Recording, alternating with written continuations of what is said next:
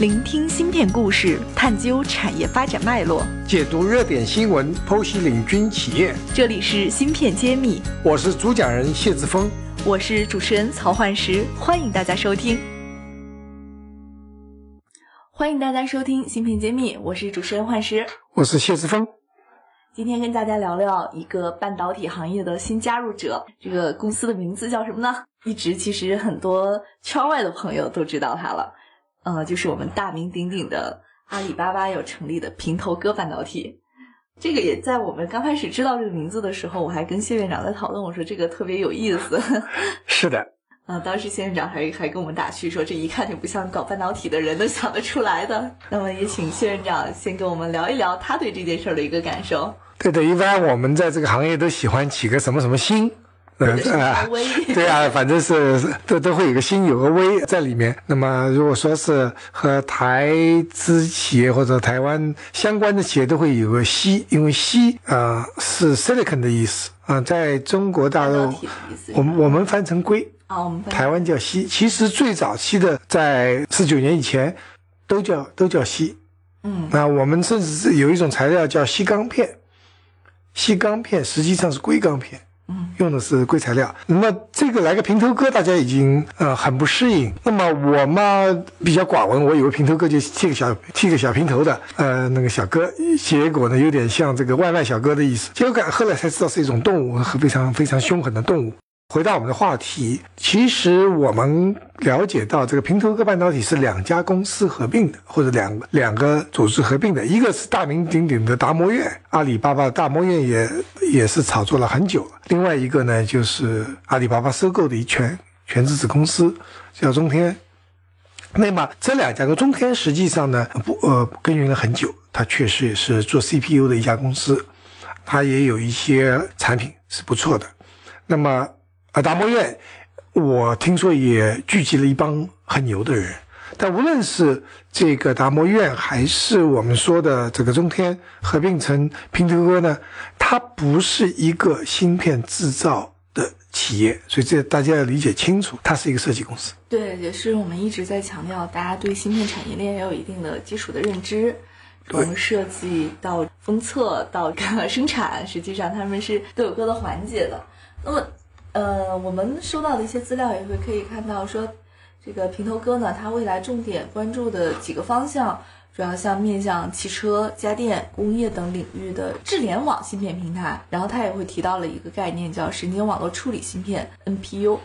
还有面向端的嵌入式芯片、量子计算芯片，还有面向 IoT 的芯片。那么这一大堆符号，其实它在。呃，我们半导体人视角来说，它意味着什么？还请这个谢院长逐一帮我们分拆一下。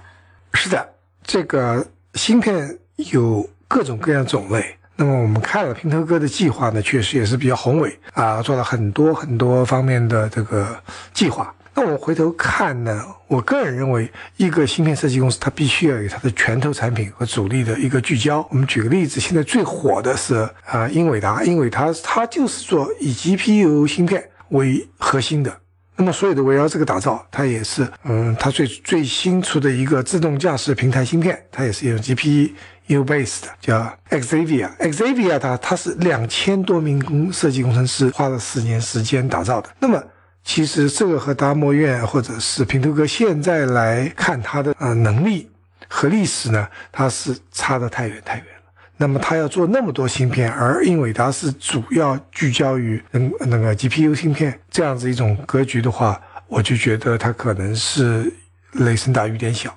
嗯，如果说要他真正要做出成就，他应该聚焦。那我们看见他他的领域是太广太广，我暂时看不到他们的核心。产品方向还是一种泛泛而谈的，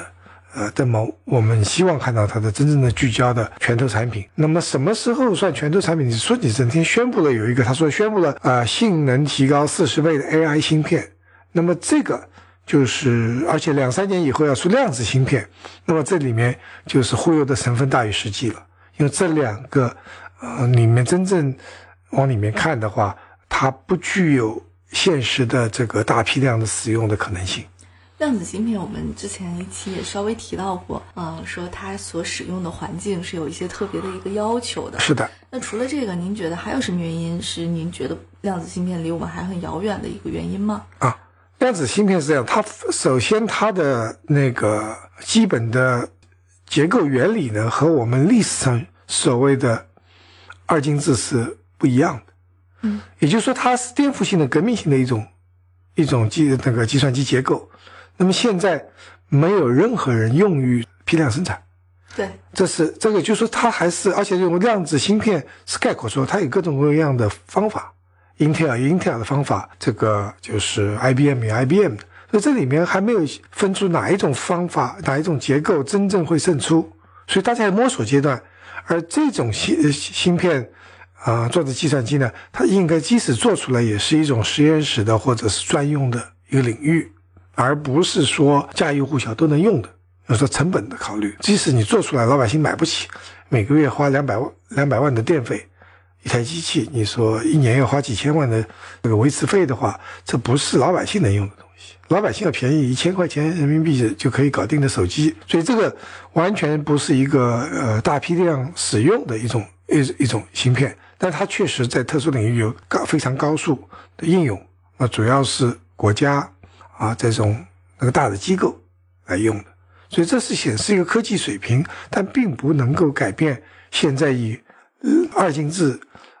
大批量使用芯片的家喻户晓了，甚至人手几个的这种手机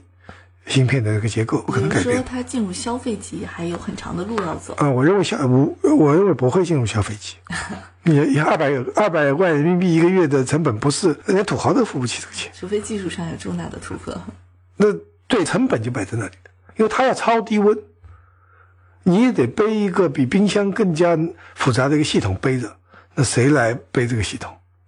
嗯，就要看我们超低温的的设备团队是否能够配合了。做不到，物理上做不到，因为冷却它不是。冷却到冰箱这样零下几度，它要零下几百度，那个温那维持到这个状况，那你就是巨大巨大的一个等于说你要有一个工厂来维持一个计算机的这个使用，那你从家庭来说，不能每个家庭搞一个工厂，所以在我们可以预见到的未来，它不可能成为家喻户晓的一个一个芯片或者计算机。芯片揭秘栏目组现将每期音频整理成文字，并在公众号发布。想获取文字版内容，请关注公众号“茄子会”，更多精彩等着你。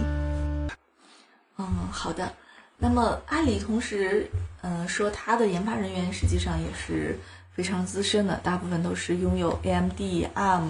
还有英伟达。还有英特尔这种芯片厂的一些经验，再加上收购了中天微之后呢，它的估计人员会达到两百到三百人。那从这个信息来看，呃，您觉得这在我们国内的或者是全球的设计公司来看，意味着一个什么样的？呃，梯队呢？从人员上来看，有两三百万的规模，呃，两百三百人的规模，大概是属于中等呃偏下的这样一个水平，它绝对进不了一流方队的。而且这个是要时时间积累，不光是有钱有人就能做的事情，你还要有经验、技术的积累。那你这些积累，原来这些工这些工程师非常优秀，但是他的技术不属于他，所以原来公司的，他得重新积累自己的技术，而且很容易踩到别人的专利，你还有法律纠纷。所以你必须要重新搞一套，而这些人，我们做企业都知道，我们企业之间这些人来自不同的企业，他的管理方法、文化是不一样的。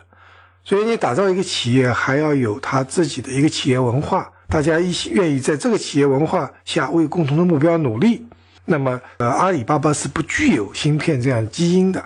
那么他必须要打造一个新的公司、新的这个企业文化，适合那芯片企业文化呢，就是艰苦奋斗。那整天是要要要努力工作，有不计报酬，为了理想而战，这个和互联网是非常不一样的。还有就是他要忍耐得住寂寞，它的周期非常长。对，一般是十年磨一剑都是比较客气的说法，二十年磨一剑比较正常。但是互联网给我们的感觉好像就是三年可以上市。那互联网啊，虚拟货那个就是数字货币，你可以比特币，你可以一两年你就可以翻几百倍，这种这种。思维在芯片产业是不存在的，我们就是苦苦的熬十年，这是最低最低的要求，我们要做十年打算。对，其实也有一些朋友跟我们说，我们探讨了一些，他说芯片的研发就是需要那么多时间的，你物理验证、逻辑验证、流片这些时间你是没办法压缩的，不管你多努力，可能即使你做出来了，有如果说是客户不买单，全部清零。你所有的投资不是说我投了总有回报，很多时候你做完了东西拿出来，你不没人买就变成零，毫无价值。你可以几亿、几十亿丢下去，最后的回报不是我我几十亿丢下去只能回一半吧？没有，你要么就是有回报，要么就是零，全部是废掉，一分钱不值。所以我们有一种感慨，就是做芯片的好比做药的还辛苦，药你只要研发成功了，它一定有市场。是，还有房地产，你这房子我卖不出去，我降价总能卖出去，对吧？我降个半价，再不行我百分之二十，总有人没有卖不出去的。那我们这个芯片就是说，你就是卖不出去，你再给他，你免费送人家也不要，就是这样一个状况。所以我们要清清有清醒的头脑，认知道这个行业真正是很苦很辛苦的一个行业，不没有没有所谓的弯道超车。能进这个行业的大部分都是很 很纯粹、很有情怀的。或者说是比较比较轴吧，一一根筋吧。好的，那也请大家多给我们半导体人一些关爱。好了，我们毕竟是呃谁也离不开芯片，我们希望大家一起关心芯片这个产业。好，本期节目就是这样，谢谢大家。好，下次再见。感谢大家收听《芯片揭秘》，更多精彩内容请关注公众号“茄子会”。我是谢志峰，我在芯片揭秘等着你。